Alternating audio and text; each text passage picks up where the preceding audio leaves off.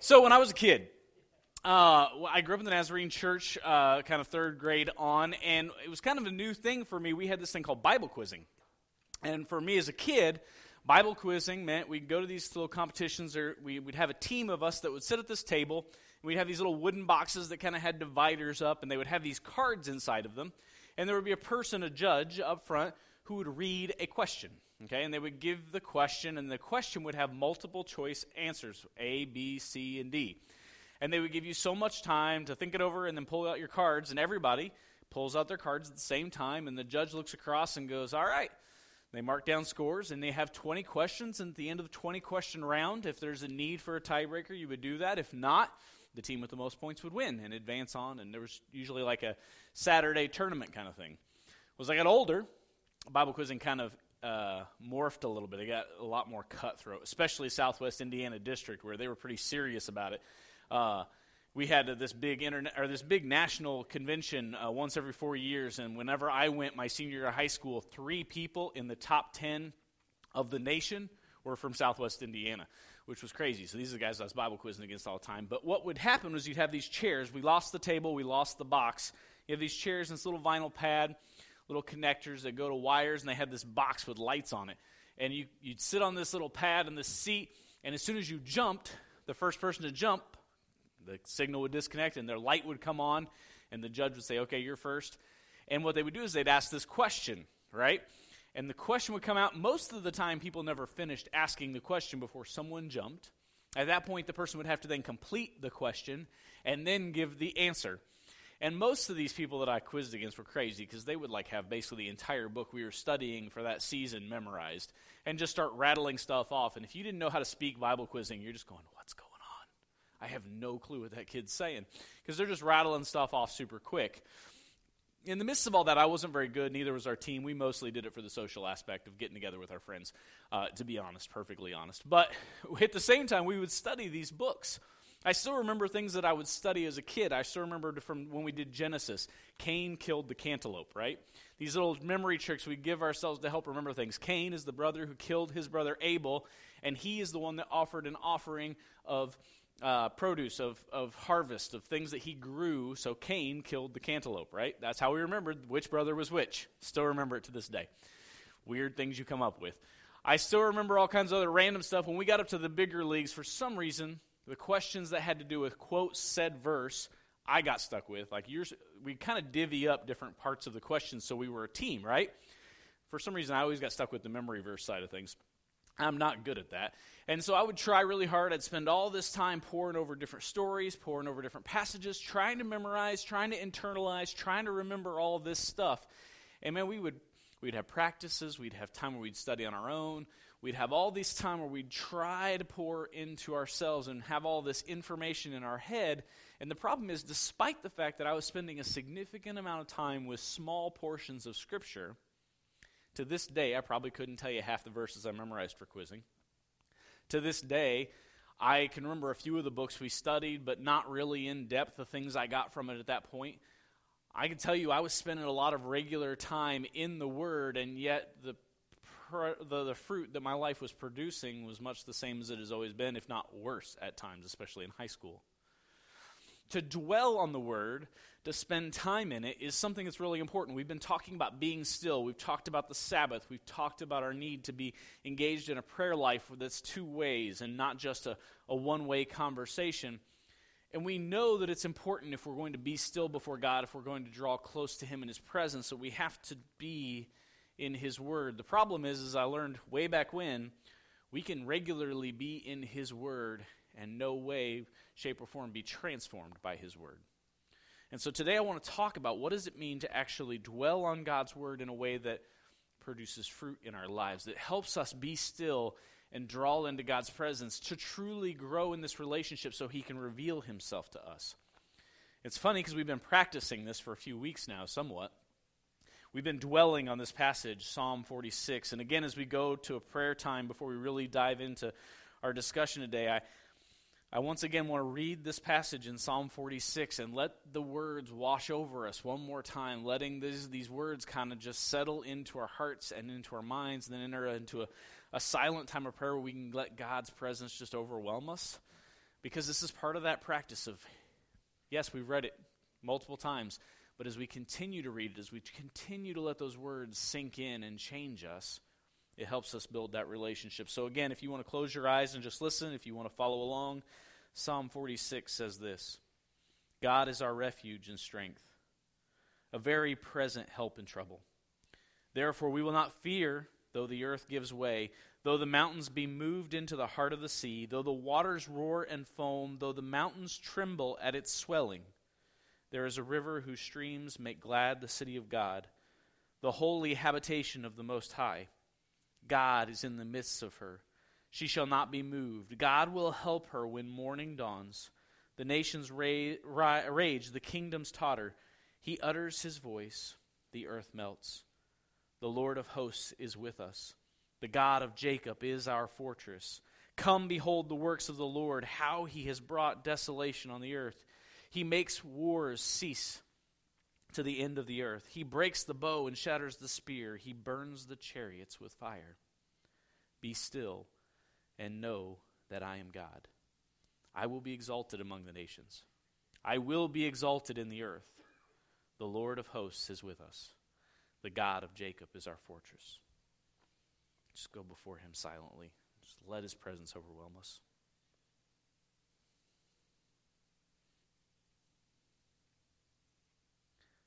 Father, once again, we just come before you knowing that you've made yourself known to us in so many ways. But you've provided this, this amazing gift of your word. And Father, sometimes we get too busy to stop and open it. Sometimes we get too focused on accomplishing a goal and burn through it. Just say we did it. Father, other times we want to read, we want to grow, we want to learn, but we just feel so overwhelmed by the words that it's so hard to feel like we actually walked away seeing anything differently. Father, this morning, I just pray that you meet with us and help us to see one practical step we could take to more deeply engage you and dwell in your word and let it pour over us and let it change us and transform us. Father, we want to grow close to you. Otherwise, we wouldn't have braved the snow this morning to come out into this place. And so, Father, I pray you bless us in this time and that everything that's said and done in this room would be glorifying to your name alone. In the name of Jesus, we pray all these things. Amen. So, there's a couple of things I think it's important to start with when we talk about this book. Because when we start off, you, you all know that I love the big story. Like, I'm always kind of going back and saying, let's go back to the beginning. Let's start in Genesis, right? Because though there are a lot of different individual books that comprise God's Word, that tell us different aspects of the story, different pieces of the puzzle, some cover history, some are more in that vein of poetry, some are specifically the gospel and the accounts of Jesus and what he did, the, the letters to the early church. There's all these different types of books that are given to us that help us understand. But when we piece them all together, we see that there is this grand narrative. It's actually the study that has been going on on Wednesday nights here. Um, the group that meets here on Wednesdays is studying the story. This big picture look at God's Word that continues to kind of study through in the bigger chunks, looking at God's upper story and our involvement in the lower story, how we're engaging in what God is doing here, while all the while He's trying to accomplish this bigger picture mission. When we zoom out and start to see that it's not just these individual books, but that all of these books play together and work together and form this grander narrative.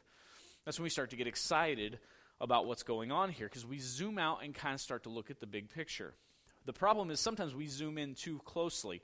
We think that when it comes time to study God's Word, it's kind of like Bible quizzing. I need to remember it, I need to put it into my heart. So I need to memorize the words, I need to be able to quote it. I need to be able to re- re- recite it. I need to have all those intricate, intricate little truths, all those little details that I can pull out. We go off to Bible college. We study Greek and Hebrew, the languages that the, the scriptures were originally written in, so that we can understand the true meaning behind these words and what was he really trying to say when he used this term, so that we can have this deeper understanding. And all the while, the more we study like this, the more we dive in, the more we kind of zoom in and start picking apart a specific verse, the narrower our focus gets. We start to focus on that single word and what's it mean, and we start to see that one verse And all of a sudden, we've isolated this piece of Scripture.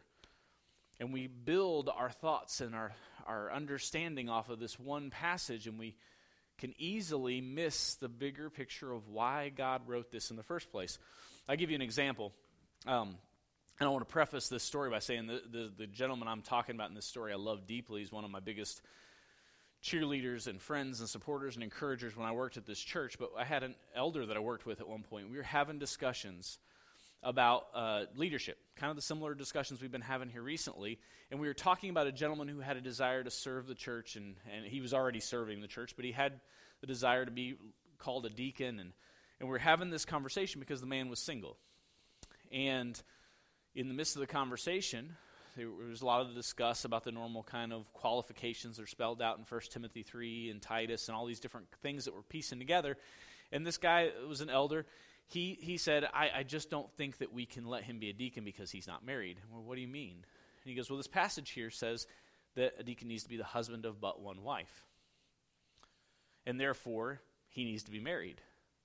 And the rest of us kind of sat around and we were like, Look, here's the thing like i think that but one wife is an important piece of that that that verse. We, when we talk about that but one wife i think he's just putting the emphasis on only one wife right?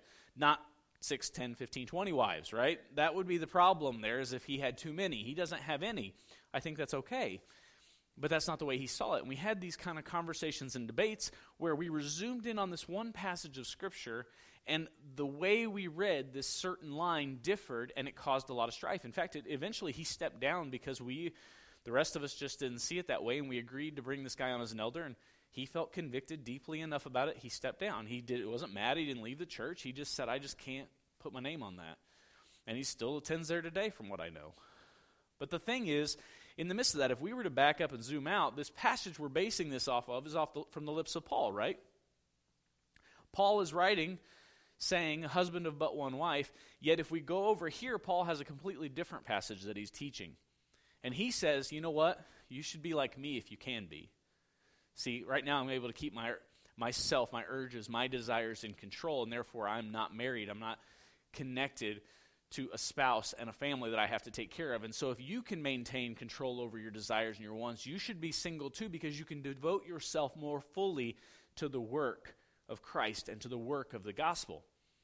When we zoom out, we start to see a bigger picture. What would Paul say over here that you should be like him and stay single to lead and work in the church, and then over here say you have to be married to serve and work in the church? It just doesn't make sense, does it? And then we zoom out even further and we start to look at the heart of what Christ is accomplishing and what he's doing. And we start to look at the bigger picture, even of why was this role that we're talking about created in the first place? We start to look at the heart of what was it trying to accomplish? Was this really a voted upon role? Was this really this structured legalistic system? Or was it simply someone we appointed and we wanted to make sure because we appointed them to take care of these widows that we trust them, that they are trustworthy and of good character, not somebody who's going to burn us by misbehaving and handling this situation poorly? What was even the intent of the role? And the further we zoom back, the more we start to see the bigger picture and God's heart in the situation. And that's the thing. When we approach God's Word, Sometimes we study for the sake of growing and understanding all the pieces. We, we treat it with all these chapters and verses like it's some legal document, like our bylaws. We can address the certain bylaw that's written in this section, paragraph 3, article 2. You know, we kind of go down the same sort of way. James chapter 3, verse 2 says this, and therefore this is the way it is. And we only reference that single verse and we don't zoom out and look at the whole picture those verses and chapters and headings weren't there originally. They were letters written to other people. They were histories and accounts of what was going on. They were stories that were written and captured to record what God was accomplishing and doing. They were thing eh, literally in some of these cases we're reading someone else's mail. It's kind of like if I wrote a note to you and sent it in the mail and we're just talking about stuff we've been talking about and we kind of know the insides of the story and someone else intercepts it and starts reading it and they go, oh, wow, I'm going to base everything I do off what Nick says. That could get scary because who knows what I was talking about. And they can take this one piece of someone else's mail. And I'm not saying this isn't God inspired and God breathed and something we should look to for instruction. I absolutely am. But in the midst of that, we have to carry it in the bigger picture of God's heart. Would Paul write something that's contradictory to what Christ is saying? Would Christ say something in contradiction to what the Old Testament teaches? No. So, how do they work together? And when we start to really look at how we interact and engage in God's Word, we start to see that sometimes some of us come at it with this desire to get in and understand all the ins and outs and all the pieces. I got to know all the books. I got to know all the verses. I got to know where that's found and what these references are. I have to be prepared to give an answer for the hope that I have. So I need to know this book inside and out. I need to remember that Cain killed the cantaloupe, and I know that where, where that happened and what that happened, and all of a sudden it starts to look like that Bible quiz meet where I can regurgitate and spit out the information if someone asks me so that I can develop a better argument than you have as to why this is a sin and why this isn't we start to build these structures of how we see things, and this becomes a textbook.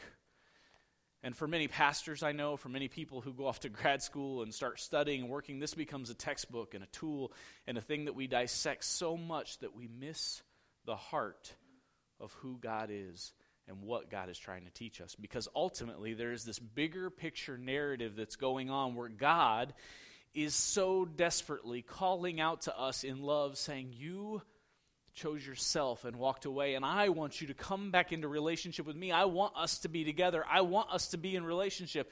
Stop running away.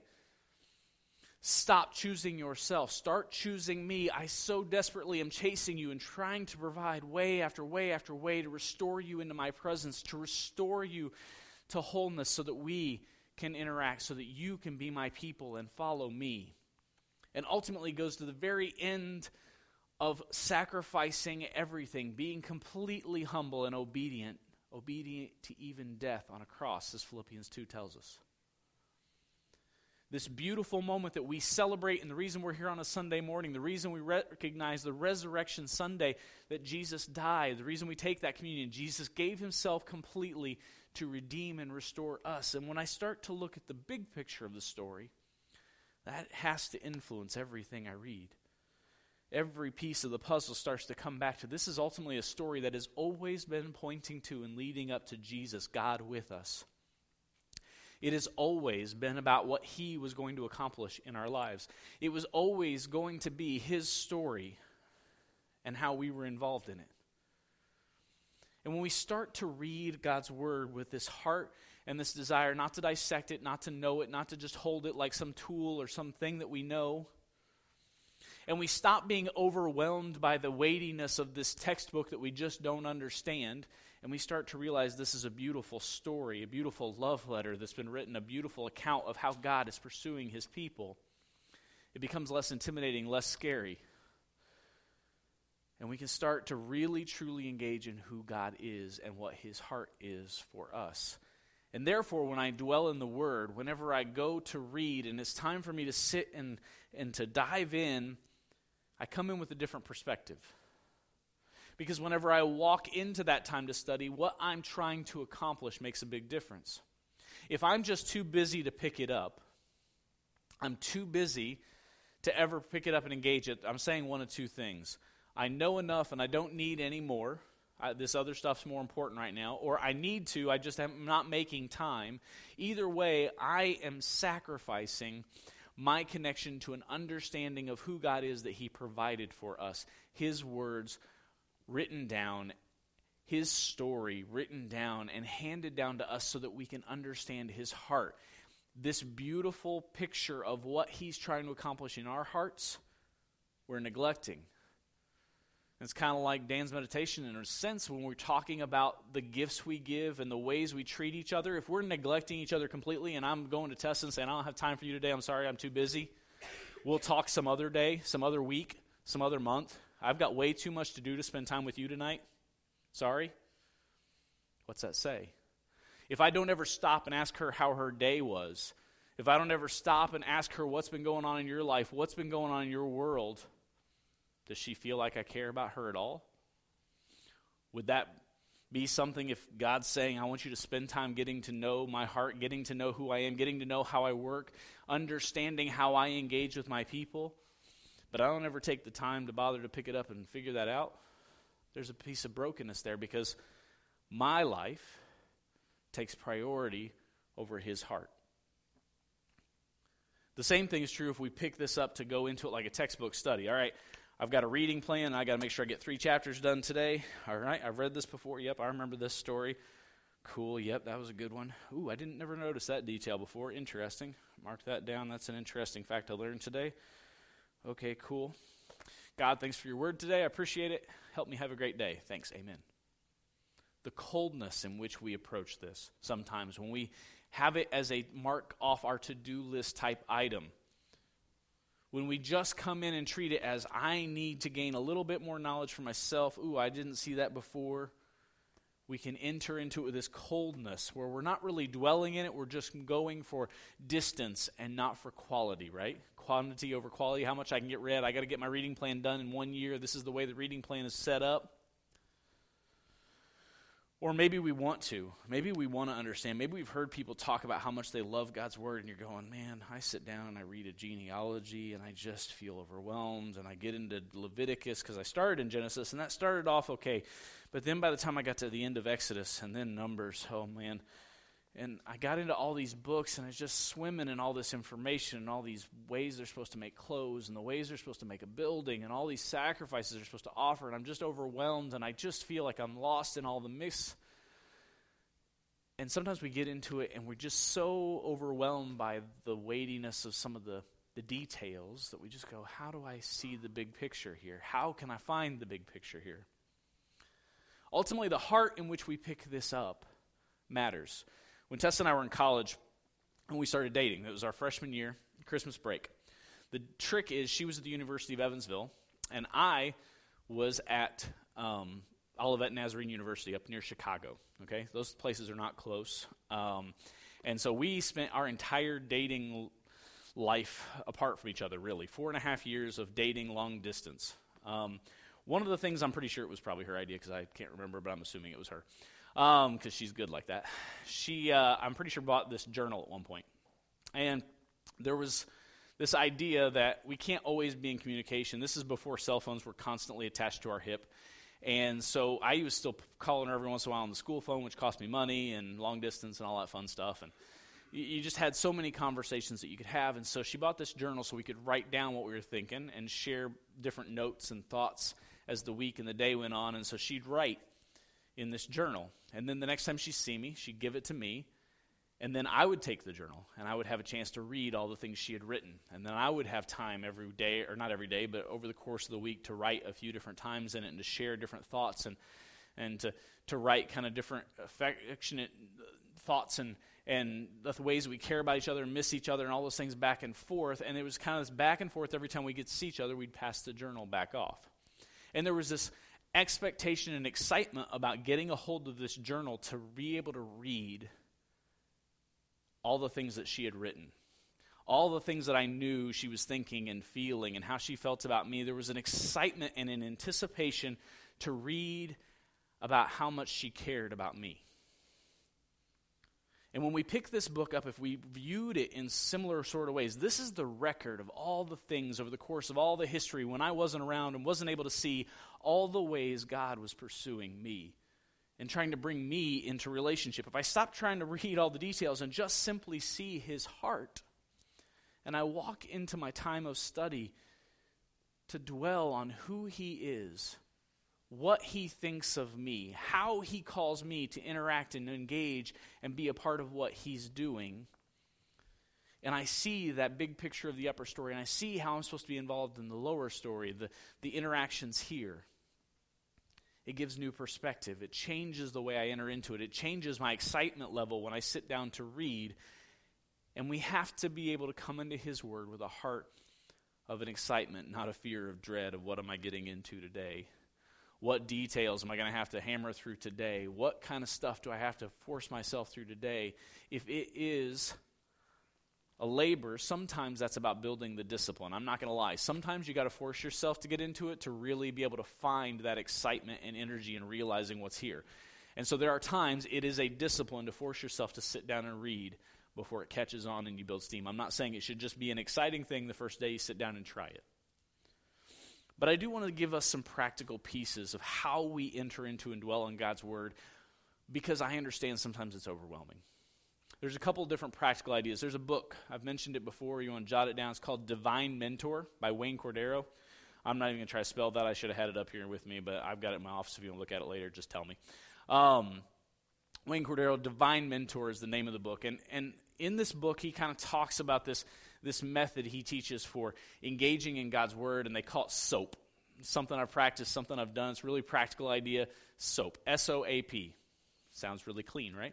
And so, SOAP is this idea of writing your reading. You got reading to do today. All right, I'm going to sit down, I'm going to read. And as I'm reading, I'm paying attention for a verse or for a passage or for an idea that stands out to me. I'm just on the lookout through the chunk and the section of what I'm reading today that's going to speak to my heart and call out to me. And the S for scripture is the scripture that I write down. I've got this S. I found this scripture that kind of jumped out. I write down what that scripture was. I actually handwrite that out and put it down. Then O, the O is observation. As I look at that scripture, as I read it, as I reread it, as I dwell on it, as I think about it, what are the observations? What are the things I'm seeing? What are the things God's pointing out to me? What is He telling me about myself, about Him, about how I'm supposed to engage in who He is in this passage? A, application. How does this apply? How does this connect to my life and where I am today? How am I called to live differently because of this passage of Scripture, because of what He's teaching me in this Word. And I jot down some thoughts. And finally, the P is just the simple prayer God, I need your strength. I need your energy to be able to do this. I need you to accomplish this task. That's one simple way of sitting down every day and kind of writing down in a journal or writing down some notes that kind of help you process through what you're reading and what God's trying to say.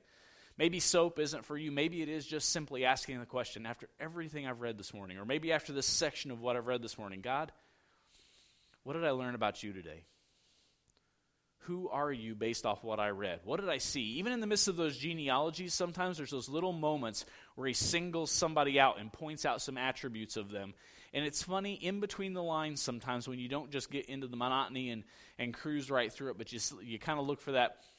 All right, this is pretty consistent. Oh, wait, this one's a little different. This one's got a little more depth. What is it I can learn about myself or about you that first question is God, what am I learning about you specifically as I read this passage?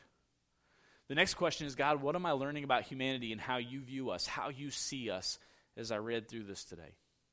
Finally, God, how are you calling me to live differently because of what I've read today? And if we're not asking ourselves those questions, if we're not reading the Word and dwelling in it in a way that allows us to really wrestle with those questions, how are we to walk away different? How are we to walk away producing fruit? There's other ways. There's a there's a little app on, that you can get on your phone called Read Scripture.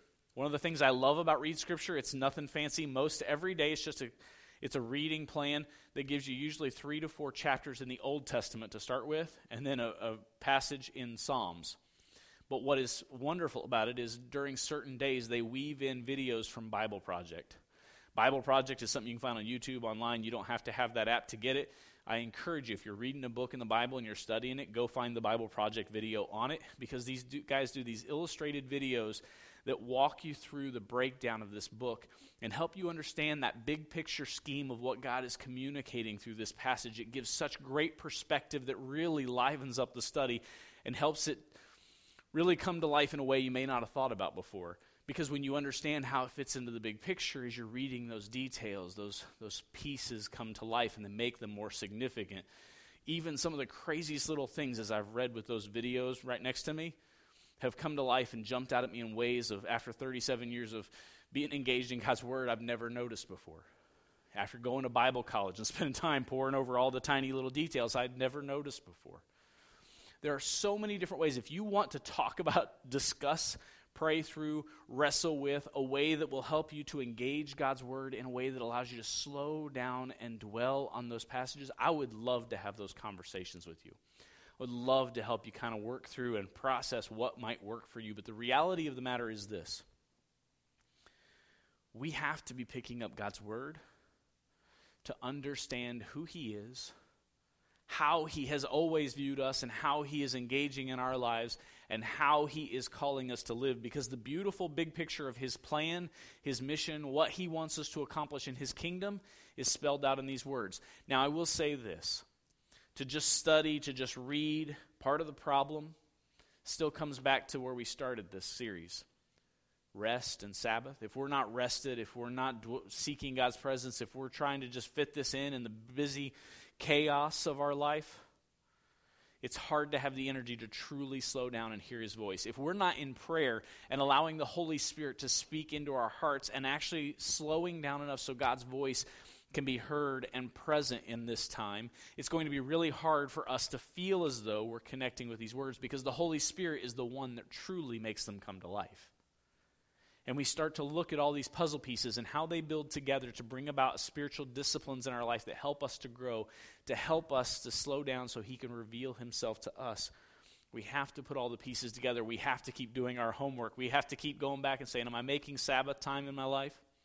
Am I sacrificially carving out space that is just God's for resting in Him and knowing Him?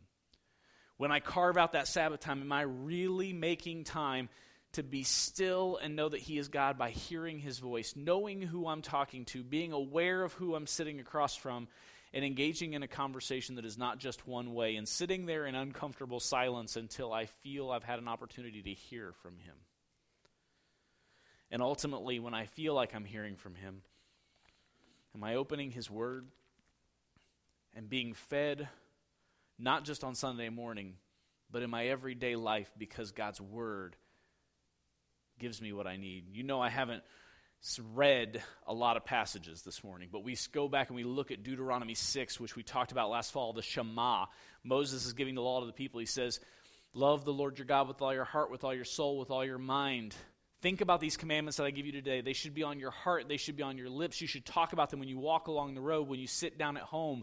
You should share them to your children. They should constantly be things you're discussing. That was for the law that he was handing out to the people, but this instruction, this guidance, this heart for where God wanted them to go was communicated through the law at that time. Later, when Joshua in Joshua chapter 1 is about to take the Israelites into the promised land, Moses has died and they're about to cross the Jordan, they're about to go take hold. In verse 8, he talks about how we should meditate on God's commands in the morning and in the evening. Psalm after psalm after psalm talks about dwelling on God's law, dwelling on His word, thinking about the instruction, thinking about His testimony. David wrote an entire one of the longest chapters in all of Scripture, Psalm 119, is a love song to God's commandments and God's law and God's testimony and God's word. Time and time and time again, there are passages that point us to spending time here, to understanding who He is, having joy in what He's called us to be and what He's called us to do. But it's hard to find that joy when this is a chore. It's hard to find that joy when we feel the need to just step in every day and do the same old, same old. It's hard to find that joy when we don't ever carve out the time and make space. And so we have to find our homework. And so the worship team wants to come up, it's time to talk homework again. And this week, I think the homework is simply this. Number one, sacrificially carving out space and time for us to dive in and make study a regular part of our life. Maybe it's not every day, but maybe it's several days a week where you know you're going to get in good study time. Every week, this should not be the only time we crack open God's Word. But the second part of that is this you wrestle with what is it I need to do to adjust my study routine so I'm not just fulfilling my duty, so I'm not just blowing it off and not making time for it. What do I need to do where I create space for God to truly speak to me through His Word so that I can dwell in that Word? Maybe today you had a verse that you found and man, it, it really jumped out at you. Maybe you just need to write on a sticky note and stick it on your dashboard. And every time you stop at a red light, you reread that passage and let it dwell. Let it be like those waves that kind of crash over you back and forth and back and forth, and they wear away at you and they change you and they pour over you and you dwell in God's presence. And then at the end of the day, after all that time of letting that passage pour over you, then come back and say, God, here's what I saw today. And reflect on what it was He taught you. Maybe it is that meditation in the morning and the night. Whatever it is, whatever the plan is that's going to work for you, it's about finding something that is going to allow you to engage in God's Word and let it stick, let it dwell, let it regularly be a part of what's going on. But regardless, at the end of the day, what has to happen is we have to be a people who seek after his face so that he can reveal himself to us, and we would be greatly amiss if we're not including his word in that process. So, if you would stand with me, and we're going to sing and we're going to worship this amazing God that we love so much. But we have to ask ourselves the question God, what is it that I do do in my reading time, in my scripture, my study, And what is it I'm missing? What is it I need to get better at? How is my attitude need to be different when I come and address your word? How is it I need to see your word differently? How is it you're calling me to be different today based off of your word? And how can I engage in it in such a way that transforms me? And this week, yeah, let's just pray. Let's pray. Yeah. Father, I love you, and I'm thankful for your heart, and I'm thankful for what it is that you have poured out for us in your word. From the beginning of Genesis to now, Father, you continue to teach us what it means to be a part of your kingdom, how it is you've called us to be your sons and daughters, like we sang about earlier. We are no longer slaves to sin. We are no longer bound by the law that keeps us captive, but we have been set free, and we are called to follow you and be your children who grow in you and and, and, and are transformed to produce good fruit in our life.